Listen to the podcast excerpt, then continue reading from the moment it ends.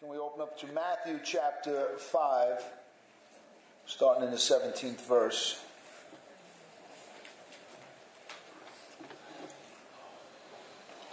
Who I am is actually the wrong title. Forgive me. That's my fault. It's actually the danger with anger. Can you say with me? The danger with anger. Starting in the 17th verse. Do you think that I have come to abolish the law or the prophets? Jesus says, I have not come to abolish them, but to fulfill them. For truly I say to you, until heaven and earth pass away, not an iota, not a dot will pass from the law until it is all accomplished. Therefore, whoever relaxes one of the least of these commandments and teaches others to do the same will be called least in the kingdom of heaven. But whoever does them will and teaches them will be called great in the kingdom of heaven. For I tell you, unless your righteousness exceeds that of the scribes and the Pharisees, you will not, you will never enter the kingdom of heaven. You have heard that it was said to those of old, You shall not murder, and whoever murders will be liable to judgment. But I say to you that everyone who is angry with his brother will be liable to judgment. Whoever insults his brother will be liable to the council. Whoever says, You fool, will be liable to hell of fire. So if you're offering your gift at the altar and there remember that your brother has something against you, leave your gift there before the altar and go. First be reconciled to your brother and then come and offer your gift. Come to terms quickly with your accuser while he is going with him to court. Lest your accuser hand you over to the judge and the judge to the guard and you be put in prison. Truly I say to you, you will never get out until you have paid to the last penny. Let's pray. Father, we thank you. Thank you. Uh, you are the Prince of Peace. You are Shalom. And the human heart really doesn't know peace from angry thoughts, peace from resentment, peace from animosity, until they truly come and rest in you, the King of peace. God, we can dress it up. We can try to run away from it. We can suppress it. We can vent. But God, only you can transform the depth of our heart to relinquish this anger that resides in human beings, Father God. Even so much so that a brother will be angry with a brother, a sister with a sister, as Cain murdered Abel. Help us, Father God. Remove the bitterness out of our heart. Remove the old man. Remove the tensions that exist within us, Father God. Let this be a year of genuinely new business with the Lord. I pray, Father God, if anybody is in this room and anger has been an issue in their heart, I pray that you set them free. Let the be, today be the beginning of being set free from this malady of the heart, Father God, that just, it ruins every area of life vertically with you, so much so that we have to leave the gift at the altar. Before we can be vertically restored to you, we have to go quickly to our brother and be horizontally reconciled to them. Help us, Father God, in this endeavor. In Jesus' name. I really want to share my heart today when it comes to anger.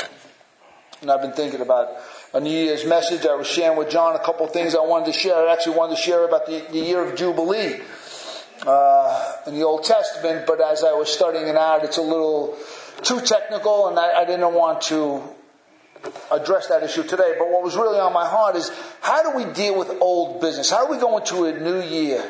And, you know, with all the hope and promises that, but we bring the old stuff with us, you know? And as a pastor, I really believe that anger, undealt with, properly dealt with anger in our heart, just ruins everything. I mean, how can I have genuine fellowship with God while I harbor angers in my heart and or resentment, whether they're real or perceived? I'm not even getting into that because a lot of things we hold on to might not be as real as we think. It might just be perception, miscommunication, so on and so forth. I, I think uh, we have to take a, a, page out of America's handbook, corporate America's handbook, before we can move on into new business. We always go over the old business first. Let's make sure that all old business is taken care of. You know, in our relationship with God, I feel that sometimes. I feel like some people just don't really have dealt with the depth of the, the anger button, I want to call it, that's in us. And, and we all have it. It's, it's part of human nature. We live in a world that's, that's tense. It really is. You know, we have we're trying to, whatever it might be, but we live in a tense world, and a lack of maturity in the Christian faith can leave us at the, the disposal of angry emotions. Anger is a killer, there's no question about it. It kills both self and others. It holds us hostage, it holds other people's hostage. And, and, and one of the characteristics of it, it kills slowly and it kills quickly. But it kills. Anger hurts.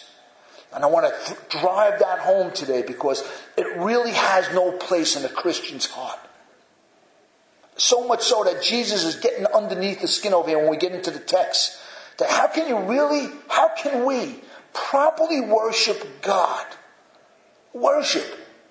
Do you know you exist? You're here. You exist as human beings to worship God.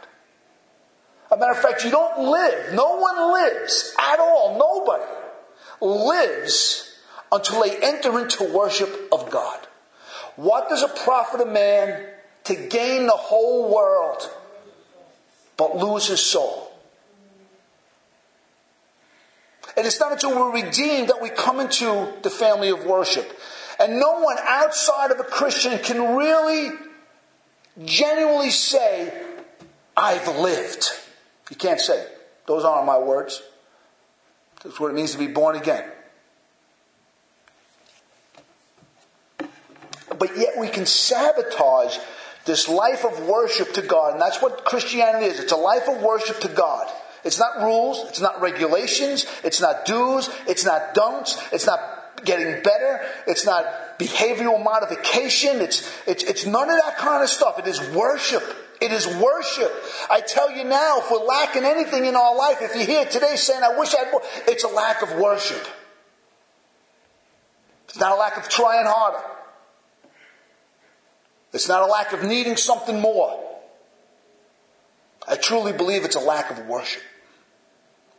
When we come to recognize that we're called to worship God in spirit and what? Is that on Sunday? Is that on Monday? when, when is that? Is it 24 7?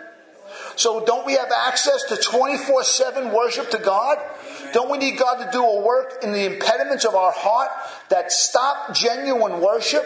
And I think anger is something that really stops people from entering into genuine worship. Prolonged periods of worshiping God just out of a simple song in your heart and, and and it's in that place that transformation takes. I really believe that. When I looked at my own Christian life and everything that had really taken place in transformation, it wasn't because I tried harder. I'm going to read more of the Bible Listen, I, listen. Reading is, is part. You know, we worship God intellectually, so we have to take information in, and information, when it's rightly understood and applied, helps me love God more and others. I mean, we need theology, and I need to feel the presence of God. My affections are meant for God. But it's in worship that the genuine transformation takes place. I heard a pastor of ours many years ago say that the Holy Spirit can do more in five minutes of worship than all the counseling in the world. And he was a counselor. He was a pastoral counselor. That's what he He's right. And it, and it stuck to me and my wife as we sat there, and he said that. That meant so much to us. Anger. It can kill slowly, it can kill quickly, but it will kill and it has a sidekick resentment. It hangs around, you know what I mean? It's not mainly the anger, but it's the resentment. And that's like the pilot light. It's like uh, we, we just got this place and it has a fireplace in it, you know, one of those fake fireplaces. And, and it looks nice, but it's not on. And, and you get close, and I remember looking at it, I said, What is this thing? He's like, Oh, you just pushed the button. Boom. The fire came. Oh, well, this is nice. then you push the button, and guess what? It turns off. Turns off. But it's not off. There's a pilot light. Just like the stove. That's how resentment and anger is. It's got to be dealt with. And sometimes it's like a pilot light. And if you push the right, what a crew we got. And we all have buttons, don't we? We have, we got we got to guard the button of our heart. We got to guard those things that just drive us right from pilot light to instant flame. And that's what anger is. Anger is, but you know when you, it's interesting looking up into the Webster's or looking into a dictionary and looking in, in, in the Greek dictionaries about the definition of anger. You know it doesn't give you a definition? It doesn't give you an emotional side. It doesn't say anger is this, it just says angry person or infuriated. But it doesn't say what's going on. You know why? Because it identifies itself. It's self explanatory. You don't have to say you know something. You're going through an emotional thing in the chemistry in your body, and the hormones, you're making you angry. No, you're angry. and it's usually towards another human being. And I don't want to see anyone live under that. You know, and I've been telling my wife, man, for the, probably for the last two years, and as we're getting older, we're 56, 57, you know, and I love this woman and she loves me, and, you know, I just, I cannot live in arguments. I can't live in, who, I, I can't live there. I can't live with the tension. It's just, life is just too short. I don't know about you, but I'm waking up every morning, then guess what? I feel like I'm waking up again. Then I feel like I'm waking up again. And life is just going by, and it's like, I can't waste any time. I, I don't want to waste one moment on resentment and anger. And I'm just using a, a husband wife dynamic, but towards anybody. It steals worship of God. And I'm going to be honest, God has done a great work in my heart towards that. And uh, a couple of weeks ago, there was a button I have it's that bush, that, that pilot button. It's when people open up the door of the car and do what? Throw garbage out. That is like, that's insane. So I'm crossing the street the other day, and the guy, and the beat, the music, he's got the tinted windows. So already I'm like, I got, I'm stereotyping, I gotta be careful here. The door opens up, hand comes out inconspicuously, and drops the coffee cup closes the door, and his window's halfway open. I picked up the cup and I threw it back in his window. He threw it back at me, hit me in the head. It was all over me. I picked up, I threw it back in. No words were really exchanged. He, he couldn't believe I'd done that. What are you doing? Be that as it may, I was wrong. There was a better way of handling it.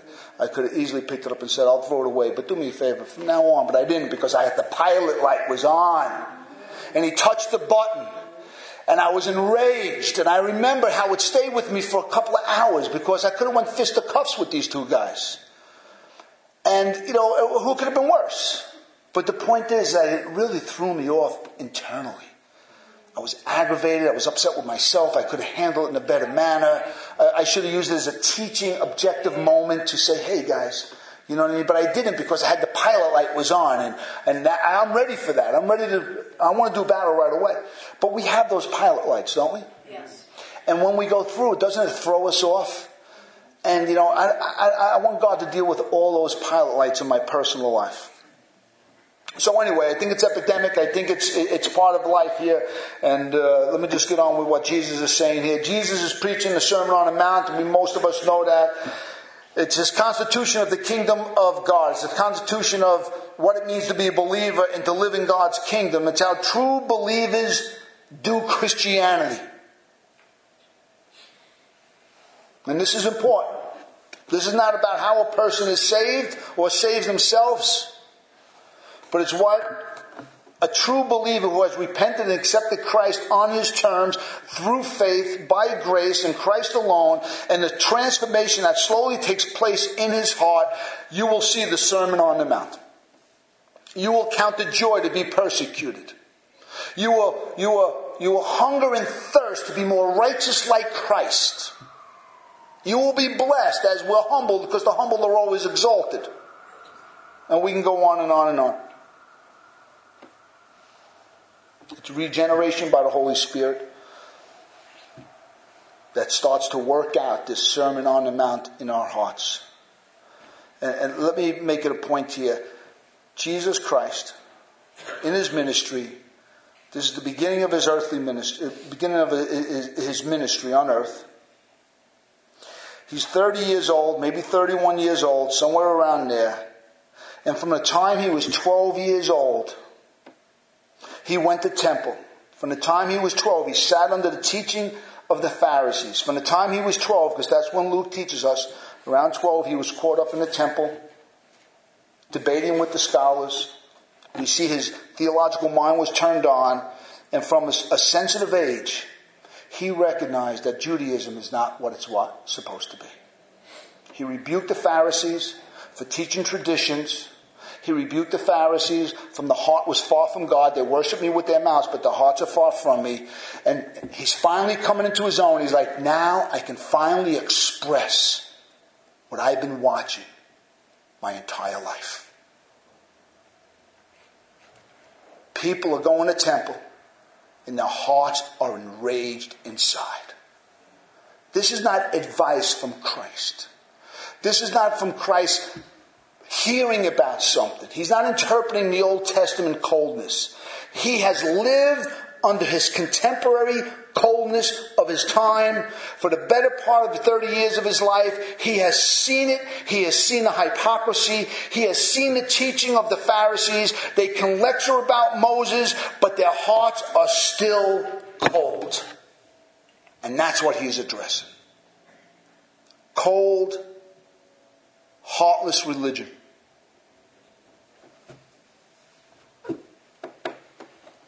Jesus is addressing some finer points of theology, namely the fulfilling of the law. Jesus was accused of subverting the law of Moses by teaching other things, teaching this faith and this grace. And Jesus never said Moses, Moses, Moses. You never see Jesus saying, the law said this or the law said that, though he does do that, but he's also saying at the same time, you heard that it was said, but I say unto you. That was subverting Moses diminishing Moses. But actually, what he was saying, he was actually fulfilling the law. And how was he doing that? He was living out its intentions. It's God's intentions and God's motive for humanity to live out the law. Jesus Christ, though he fulfilled the ceremonial law that all pointed to his sacrifice on the altar for our sins, was also living out the moral law. Some scholars think, well, he's only talking about the ceremonial law, that it was uh, shadows, uh, uh, types and shadows that pointed to Christ, and he fulfilled that. But no, Jesus Christ fulfilled the moral law. Adam was supposed to obey from the heart. Adam was supposed to say, no, we're not going to eat of the tree of the knowledge of good and evil. Um, I won't, I won't sin against Jehovah God. And that man, that first Adam, failed. But understand something. That's the covenant of works. That has to be fulfilled by a man. Otherwise, there's no salvation. Otherwise, God's not holy. He's not just. He's not righteous. He's not God. Basically, you can do whatever you want. No, the law has to be fulfilled. Jesus Christ, our Savior, fulfilled the law. He perfectly fulfilled the law as a man. He never ever, one time in his whole life, ever relied on divinity to keep the law of God. Never once. Any temptation that ever came his way, he didn't have to muscle up his supernatural God divine strength. He lived as a man, but he didn't have a sin nature. It's hard for you and me to recognize how can that possibly be? Since we're so moved to and fro by our sinful temptations and emotions. But understand something for Christ, for Christ, he saw the beauty of the law. He fulfilled the law. He's like, sin, I want to, I, I have the law. Why sin? Why would I want to sin against God? I enjoy fulfilling the law. It wasn't a duty to Christ, it was a joy of Christ. So when he says, I fulfilled the law, He's saying this I went to temple and never once was angry with anybody. I gave my gift to God and never once held a resentment towards anybody. There's appropriate anger. Do not let the sun go down on your anger. There's a time of deep concern to be moved to a point of hating what God hates, but not hating a person. And we'll get into what the text is actually saying now, but I want you to understand something. Jesus Christ lived life as a man, tempted in every way, but without sin. That is unique to the Christian gospel. Please understand something. Jesus Christ never ever sinned in word, deed, thought, emotion, temptation, attitude, motive, agenda, ever.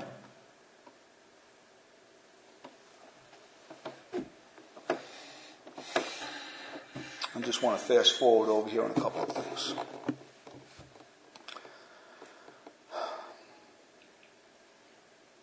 Jesus here is finally getting to the root of the problem. The commandment said, Thou shalt not commit adultery. Jesus goes further and says, You don't even lust. The Bible said, Do not kill. Jesus goes beyond that and says, Even if you have anger in your heart, you've killed. You see, what Jesus is doing, he's given the interpretation of the heart of the Old Testament law. Not like the Pharisees. What the Pharisees did, they lectured on Moses. But yet they never drove the point home into the heart. And Jesus is saying now, it's coming out, the Son of God, heavenly doctrine, heavenly insight, piercing through to let us know what's really on God's heart, and anger between brothers and sisters in Christ, off limits. Unacceptable. Can you say that with me? Unacceptable. Zero tolerance. So much so, we have to grasp this truth that he says, even if you say raka or you fool or insult, you're liable to what? The fires of hell. I mean, this is not rhetorical. This is not hyperbole. This is not, oh, an exaggerated example because he wants to make a good point. He's shown us the depth of depravity in the heart. Anger is the antithesis of who? Christ. Of God. God is what?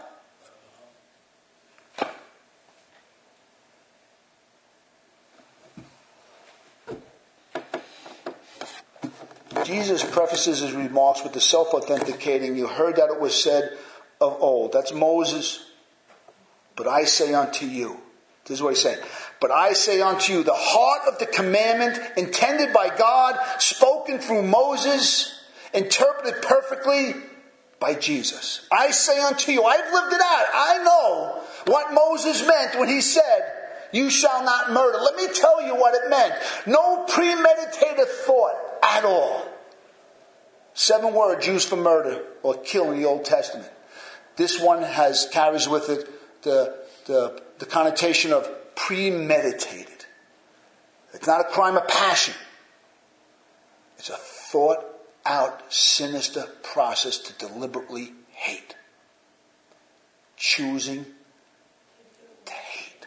Choosing to be angry. That's murder. This is radical teaching. So much, so radical is this. If you get to the end of the Sermon on the Mount in chapter 7, it says, We've never heard anyone speak with such authority before. Let's go to our text. Today is about what I'm speaking about inner anger, but specifically, as Jesus says to brothers, this is about believers. Of course, with a greater application to all humanity. But Jesus is concerned about genuine worship. Jesus is concerned about coming to the altar. Jesus is concerned about saying, God, I love you. Jesus is concerned about having a proper understanding of the reconciliatory nature of Jesus Christ's atonement because there is no there is no uh, religion unless Christ dies for our sins and reconciles us to the Father. All of Christianity is about reconciliation, period. And if you're going to worship God, who has reconciled you to himself, then you have to be reconciled one to another. Amen. Forgive our debts as who have sinned against us. Let me stop here. And to drive it home to our own lives, it's so human to have those pilot buttons. It's so human to have those things that we just haven't dealt with properly. It's so human to not to really bring things properly to God. It's so human. I could have easily, I wanted to. Next time I will, I'll go up to with the paper cup and say, pardon me, I live here. Would you mind? I'll throw this away. But from now on, and use it as that's my next thing. I had to learn the hard way because I don't want that feeling of tension anymore. Me and my wife, I don't want the feelings of, you know, years ago we just said we can't, we can't live like this. We just, let's, let's, let's, let, let's talk civilly to one another. Let's walk through this. Let's use the principle of grace. We both need Christ in our life. Let's be Christian husbands and Christian wives that love one another and have each other's best interest in our hearts. Let's not use each other's weaknesses as weapons of warfare to tear each other down.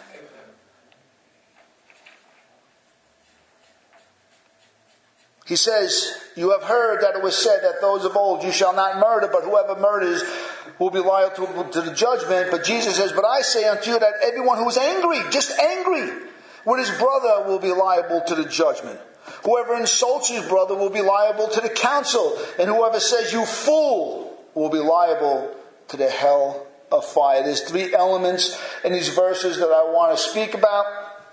And this is how it is. First, it's anger towards a believer. It's a specific type of anger. It's an anger that, that manifests in the heart, one believer to another believer, when both believers understand that the whole thing has been about reconciliation to God through Christ.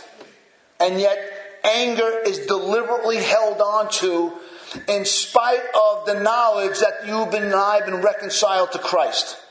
It's saying, I'm reconciled but I will not be reconciled to anybody. I am deliberately holding on to the anger and resentment in my heart. Even if we never ever struggled with that, the thought that it exists as a human emotion is serious.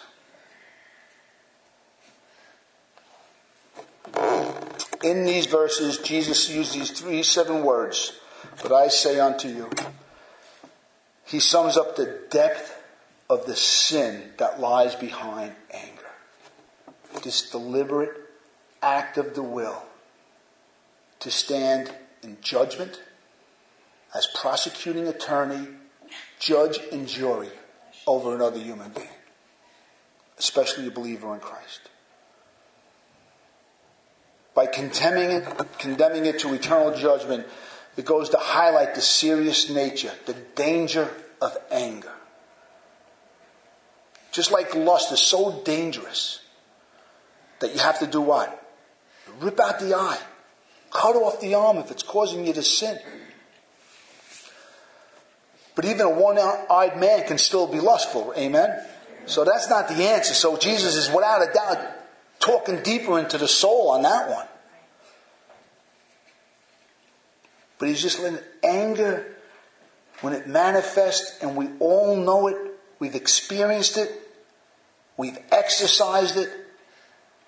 There's no room for that in worshiping God. I can easily, by the word of God, make it plain that those who are angry have no idea what life is about. just can't. Anger takes a life of its own on it becomes the boss. It becomes the ruling party. It determines on what you're going to do, what you're going to say. It owns us. It's a slave master. It could be at a period of time, there's someone in our life that we're angry with, whether real or perceived, makes no difference. That pushes that button, and we live in a constant state as hangman, judge, juror, standing in judgment of another human being. And we're going to get on to the seriousness of it because he gives us two examples now. Whether we call someone fool or we insult somebody. He gives us these two examples of anger being exercised. And this is, this is the sinister nature of anger. He's not, we get a picture of a man like flailing his arms like me, sort of with the coffee cup that day, you know, angry, you know, and, you know, and getting it. But that's not what's going on over here. The two expressions are with the mouth, with the tongue. Insults, or calling someone a raca, calling someone a fool. In Hebrew, to be derogatory to another man's character was defamation of character. That was, that was a no-no in the Jewish community. People live by their, live by your name. To insult someone, to, to insinuate, and to bring curses down on someone was to defamation of their character. That, that cost your livelihood. Your whole family's name was marred. That's why when we see the Christ hanging on the cross, and what did they do? They hurled. You did that to criminals. So when people would do that in the Jewish community, what you're saying is that you're a criminal and you're no good for nothing. Defamation of character. See, we don't realize how much words hurt. The Jew knew. The tongue is like a fire. It's like a rudder and it can tear down and it can build up. Anger had that way. Being derogatory had that way. Patty, would you take that pizza back there?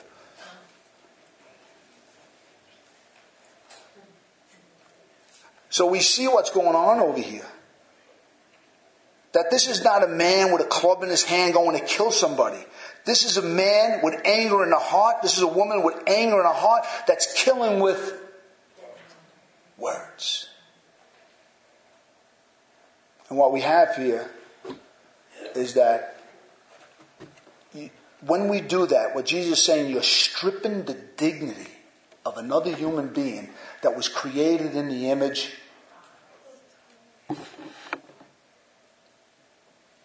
Only God has a right to judge the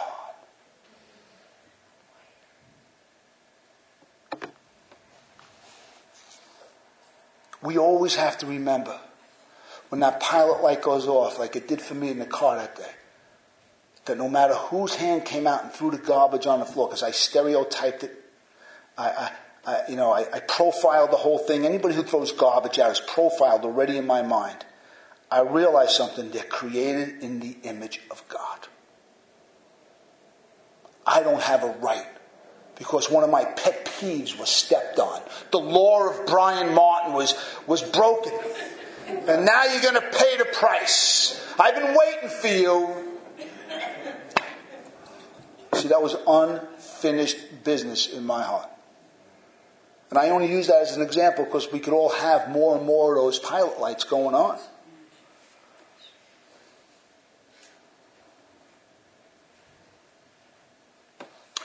This really was stripping a person's dignity and had long lasting effects. But it became rampant in the time of Christ. Christ saw this. And he saw the same people going where? The synagogue. Going to temple. He's talking about the hypocrisy. It is an absolute zero tolerance, and this is why. God loves us too much. This is not God being angry with us when we fail in this area. God is saying, come up higher, child. Live in a higher plane of existence. Live and worship me. That's where true life is found. While you're down there in the anger, in the resentment, in the insults, in calling people fools, in defamation and being derogatory, you, you're a trillion miles away from me, child of God. You see, here's where it comes to be. We change into the image of Christ. Second Corinthians chapter 2. When we behold his glory, that's worship. That's when we come together and the, and the scriptures are explained and we see Christ in every iota and every dot tittle of the law. We see Christ in his magnificent, redeeming glory, and it breaks the human heart of its pride and its arrogance and its anger, and I'm changed into his glory. Because we're worshiping God. If 10 and 20 years are going on and it's just festering and it's just there, you don't need a self help book. You don't need to go to a, a seminar. You, we need to look inside and say, God, when I'm worshiping you, deal with these things in my heart. Forgive me, Father. And he gives us the answer. Father, when I come to drop off the gift to the, at the altar and I remember. You know why you're going to remember? Because if you're a genuine believer and you're coming into the presence of God, you can't come into the presence of God with anger and resentment in your heart. I can't pray before I pray. I got to get right with God. It's, it's, it's not an exercise. It's a spontaneous reality of being in a relationship with the Holy Spirit. I can't prepare a sermon before all of a sudden things going off. All right, am I right here, God? I'm not on some kind of quest, some kind of paranoid religious quest. But when you're so close to God, God reminds you of things. Amen. Amen. That's God's job. That's worship. Half the time, and and it was worship's going on. I'm crying because I love the Lord, and I'm crying over my sins that He's reminded me of. And I'm getting right with God at the right time when you're in worship. I think sometimes we miss the correlation between genuine worship that transforms the heart and methodologies of trying to change ourselves. I really do. I think a lot of people in the Christian church are trying to change themselves to be better. I don't want to be a better Brian Martin. I found that out. Because I'm a better Brian Martin, guess what? I'm still, still Brian Martin. I need to be transformed into something much better than a better Brian Martin. Because even at my best, I'm never that great. It's Christ. And it's worship of Christ that brings us into this change and transformed place where we're reminded of the stuff that still has to go so we can bring it to God. These impediments of anger and resentment. I can go on, I can go on, I can go on, but I won't. That's where I'm going to stay.